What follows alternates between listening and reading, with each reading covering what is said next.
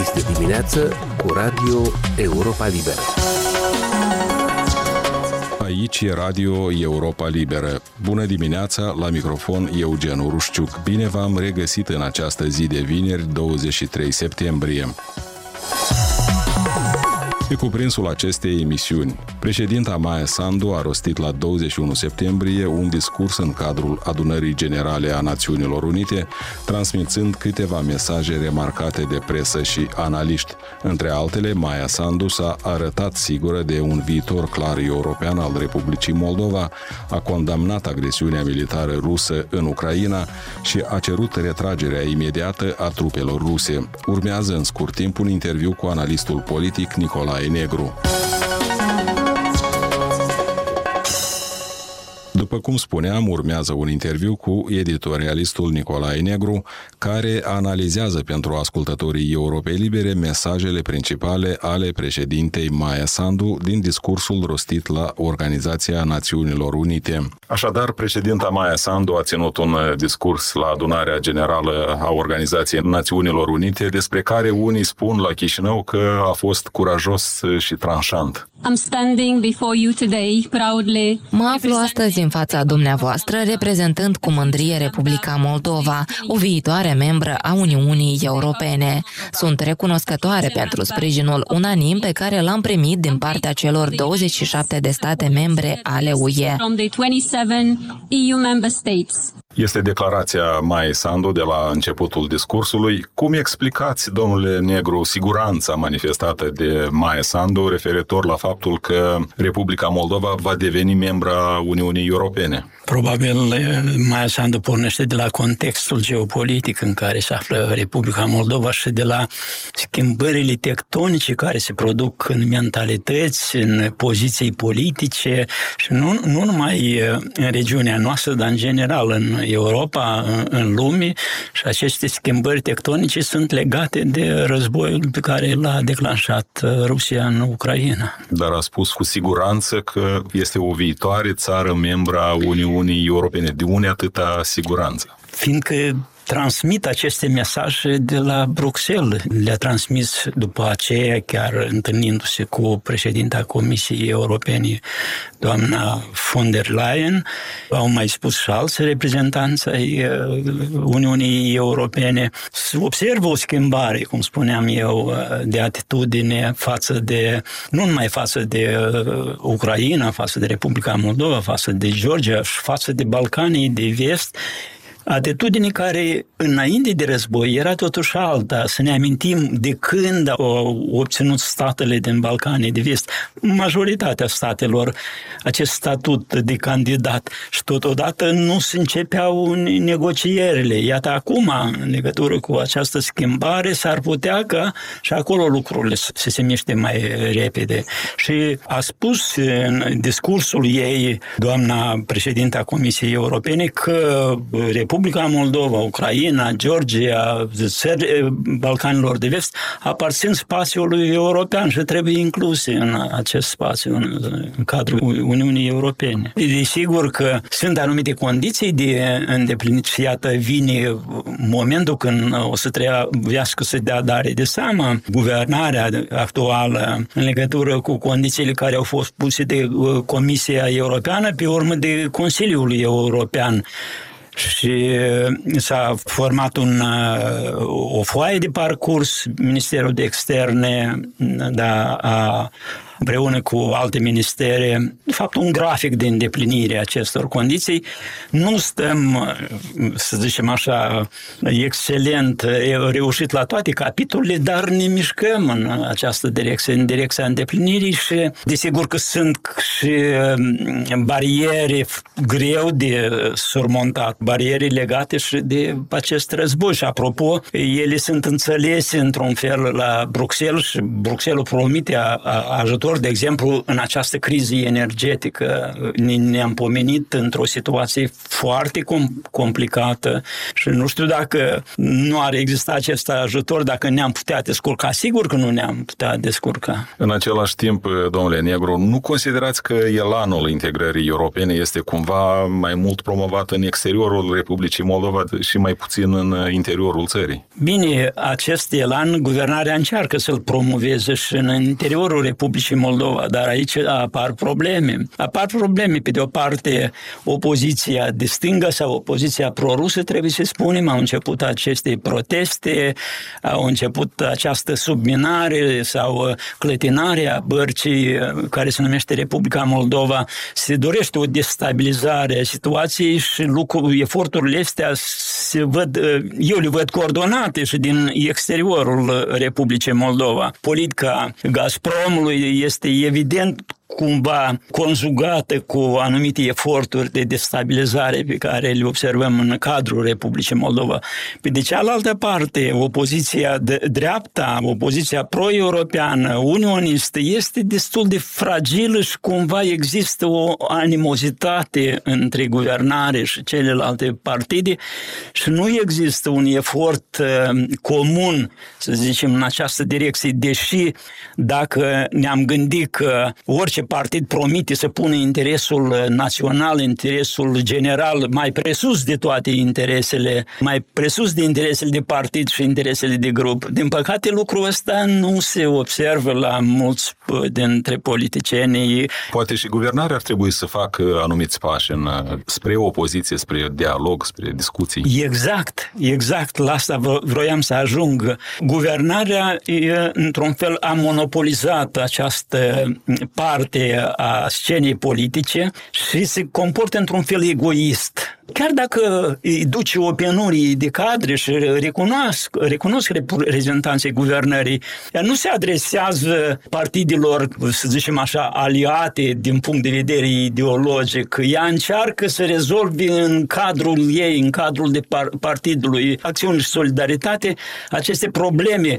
Deși e o problemă destul de complicată. Poate nu vor să împartă laurii succesului. Probabil nu vor să împartă laurii succesului, fiindcă asta, uh, uitați-vă, sunt uh, persoane bine pregătite în cadrul altor partide. Chiar și în cadrul blocului acum erau persoane care le vedem și azi, sunt activi și care eu cred că trebuiau angajate, trebuiau cumva implicate în guvernare, dar acest egoism, îi spunem, egoism de partid, poate să joace fiesta și de fapt joacă fiesta Republicii Moldova, fiindcă produce încă, să zicem așa, un motiv de destabilizare destabilizare, de discordie, ceea ce nu, nu este bine. Un guvern așa de, de o cuprindere mai largă a, ar fi mai potrivit pentru Republica Moldova. Fac autoritățile moldovene suficient pentru a mobiliza cetățenii în contextul realizării acelor condiții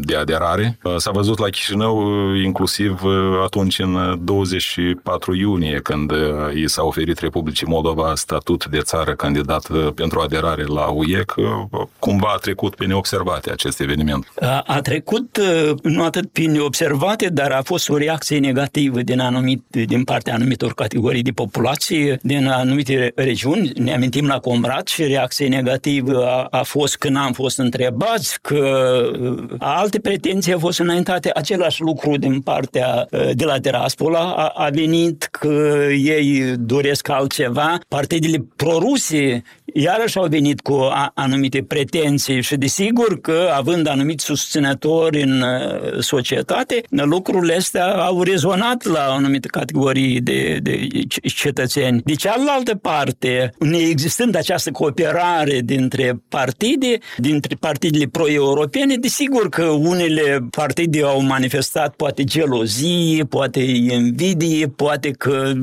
au zis că discurcați-vă singuri, noi vom sta și vom vedea vedea ce veți face voi, fiindcă nu e o sarcină chiar așa de ușoară. Ce ar trebui să facă autoritățile ca să mobilizeze cetățenii, să-i facă să creadă în acest viitor european? S-a mai vorbit la tema asta există o problemă de comunicare între guvernare și societate și cetățeni și această problemă de guvernare este una, cum să zic, adânc implantată sau e legată și, am spus noi, de cooperarea de uh, aceasta interpartinică, dar e legată și de uh, capacitatea reprezentanților guvernării de a, a comunica. Vedem miniștri pe care nu îi observăm. Ei sunt persoane publice, sunt uh, factori politici și ar trebui și comunicarea face parte din meseria lor, din postul lor, din atribuțiile postului lor, dar ei se comportă ca și cum ar fi niște vedete neînțelese, că lasă cineva să încerce să afle ce fac ei acolo și de ce fac lucrurile astea, dar comunicarea trebuie să fie permanentă. Din păcate, există și probleme de ordin, să zicem așa, mediatic, fiindcă avem niște monopoluri mediatice care aparțin nu forțelor pro-europene. Rusia în continuare ne bombardează cu, deși parcă mai, mai puțin cu propaganda ei, conglomerate mediatice din partea care aparțin Partidului Socialiștilor, aparțin Partidului lui Șor, ei își fac în continuare, își îndeplinesc misiunea destructivă. De la tribuna ONU, Maia Sandu a condamnat agresiunea militară a Rusiei împotriva Ucrainei. Russia's unprovoked war against another sovereign state. Războiul neprovocat al Rusiei împotriva unui alt stat suveran, Ucraina, a zdruncinat lumea până în temelie, a pus la încercare principiile fundamentale ale ONU, a zdruncinat securitatea globală, a declanșat o criză energetică europeană, o penurie globală de alimente și un declin economic. Global food shortages and an economic downturn. Din punctul dumneavoastră de vedere, domnule Negru, este cel mai ferm uh, mesaj în acest sens al vreunui lider de la Chișinău? Da, e un mesaj clar, în primul rând. E un mesaj clar, un mesaj principial, un mesaj care nu ține cont de anumite conjuncturi politice. Se spune adevărul în stare, fără a te temi că cineva va reacționa într-un fel sau va reacționa altfel. S-ar putea ca la Combrat, cum a fost în legătură cu integrarea europeană, Europeană și la Tiraspol să nu placă și anumitor forțe politice. Sunt sigur că unii lideri o să sară acum și o să zică că nu trebuie așa, că s-a încălcat neutralitatea, dar mie mi se pare că, într-adevăr, e un mesaj curajos, e un mesaj principial și e un mesaj necesar și asta e cel mai important lucru. Dar, pe de altă parte, decidenții de la Chișinău evită să, să se alinieze sancțiunilor occidentale împotriva Rusiei. Vorbesc despre pericolul sistării gaz gazelor rusești, despre o presiune și mai mare uh, a Rusiei pe Moldova pe fondul um, unei retorici anti-Rusia Chișinăului. Cum poate fi înțeleasă această situație?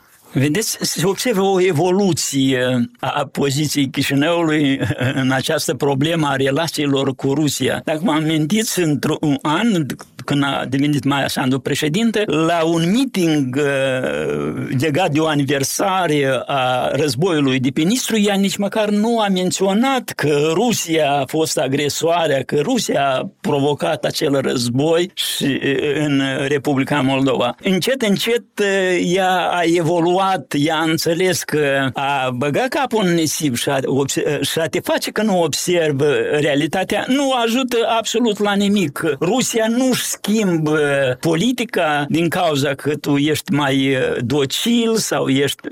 Ea își promovează interesele ei ca un tank, adică merge înainte fără să ia A înțeles și Rusia acest fapt, această situație. Dacă a înțeles ea că Maia Sandu s-a schimbat, este evident că în ultima vreme Rusia manifestă nemulțumire față de politica Maia Sandu, mereu uh, lansează săgeți la adresa Maia Sandu, Sandu și Ministerul de Externe și ceilalți reprezentanți de la președinții vin mesaje. Desigur că lucrul ăsta se vede și în uh, această politică a Gazpromului și s-a văzut încă de o astă vară când uh, au apărut acele probleme cu livrarea, s-a redus volumul de gaze naturale, s-a, s-a redus volumul, prețurile au explodat. Comentatorul politic Nicolae Negru.